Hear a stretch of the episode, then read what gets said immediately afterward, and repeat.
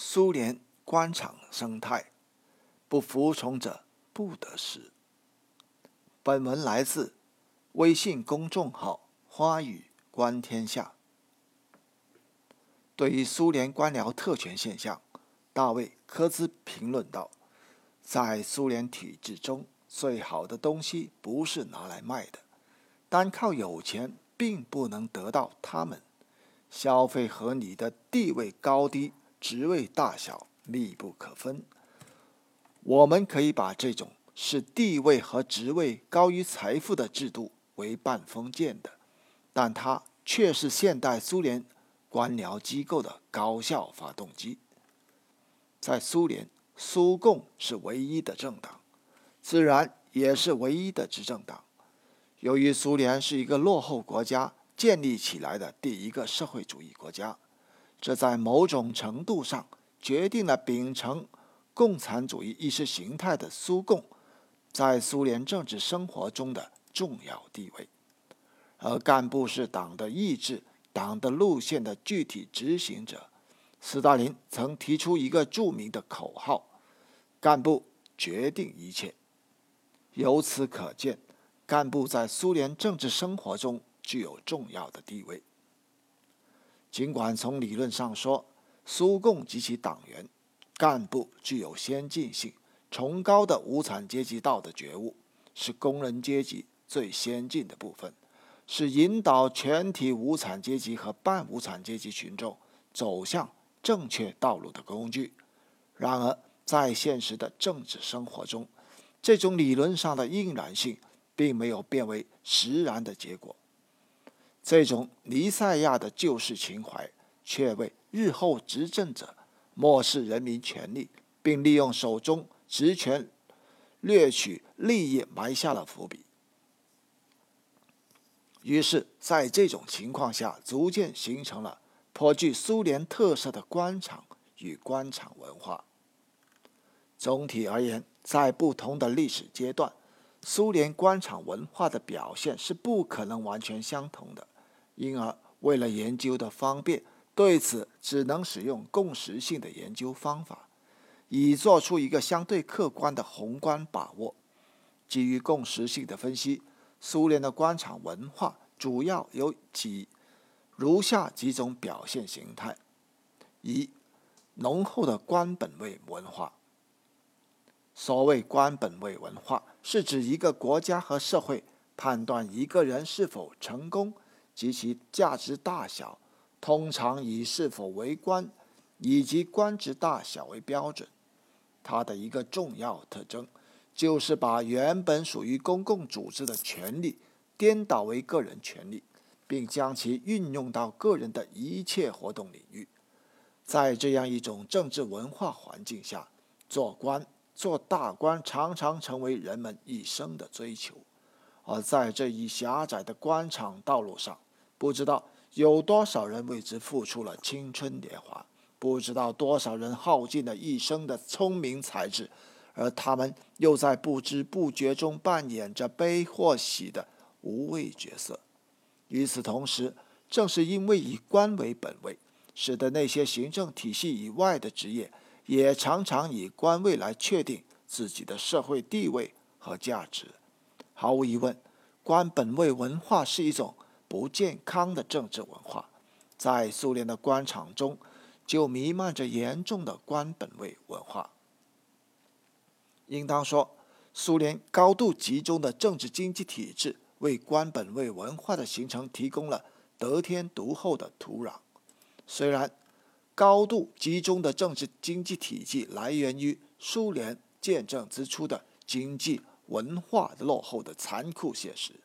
源于快速实现工业化的渴求，它有助于实现工业化的初期目标，但同时，这种体制自身却在运行的过程中逐渐陷入官本位的巢穴之中。这主要表现为：一是对政治权力的崇拜，由于政治权力垄断了几乎全部的政治、经济、文化、社会资源，而政治权力的全能化。万能化倾向导致了人们对政治权力的崇拜。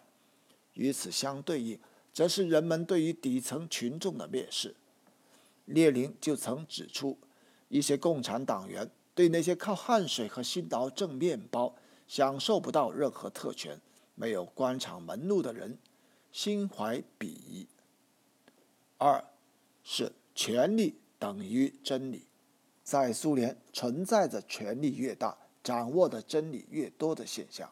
至于最高领袖，那就掌握着至高无上的真理了。以斯大林为例，美国学者罗斯托认为，斯大林获得无可争议的最高领导权是在1929年他五十岁生日的时候开始的。在他获得最高权力的同时，自然就成为真理的化身，成为永不犯错和全能全知的人。1939年12月21日，在克里姆林宫举行的庆祝斯大林六十寿寿辰宴会上。莫洛托夫说过：“我没有见过比列宁更伟大的思想巨人，更伟大的领袖。但是，应当说，斯大林同志具有比列宁更出色的品质。斯大林同志可以有资格称为人民的领袖。既然斯大林是全知全能的人，那么他必然是理论上的权威。”斯大林的秘书波斯克列夫列贝舍夫认为。斯大林是专门领域里的科学家、革新者，是一切科学的泰斗。一九三零年十月，共产主义科学院主席团召开会议，斯大林在会上明确表示，在社会科学中只能有一个领袖，这个领袖就是担任政治领袖的人。于是，斯大林就成为了对苏联社会一切领域发号施令的领袖。他的言论也就成为裁剪苏联社会一切现实和评判人民行为的准则。三是权力的私有化。本来苏联的政治权力源于人民，理应体现为人民服务的公共性质。但是让人遗憾的是，公共的政治权力却转化为成为具有私人性质的为个人服务的场所。在苏联。官员的贪污腐化现象、任人唯亲现象、特权阶层的形成，以及特权阶层为自己所提供的各种各样的特殊福利等等，就可以看作是权力私有化的表现。特别是干部任命制的实施上，上级领导掌握着对下级的任免权，这样下级干部为了获得晋升，必然会千方百计投上级之所好。前苏联学者巴普洛维奇就认为，一个人职位的升降并不取决于工作成绩，而是取决于领袖的赏识。这种状况自然导致了上下级之间的人身依附关系。有学者指出，在民主社会中，每一个政治家都向下看，都需要面向社会和选民，因为他需要选票。但在一个受共产党名录系统控制的官僚体系中，一切都正好相反。官员们没有任何理由去关心其他选民的想法。他向上看，专注于他的领导，因为如果领导满意，那其他一切都尽在掌握之中。同时，在苏联还存在着一种变相的权力世袭观现象。也可以看作是权力私有化的一种表现，特别是在勃列日涅夫时期，由于干部制度的超级稳定，各级权力部门被一批人长期把持着，不仅出现了老人政治的现象，也产生了封建性的权力圈地运动，使得苏联政治具有了亲属化、帮派化、圈子化的特征，出现了苏联人所称的官僚氏族集团。或变相的世袭制。有资料披露，勃列日涅夫曾亲自出马找内务部长谢洛科夫为其女婿丘尔巴诺夫疏通，让他当上了内务部的副部长。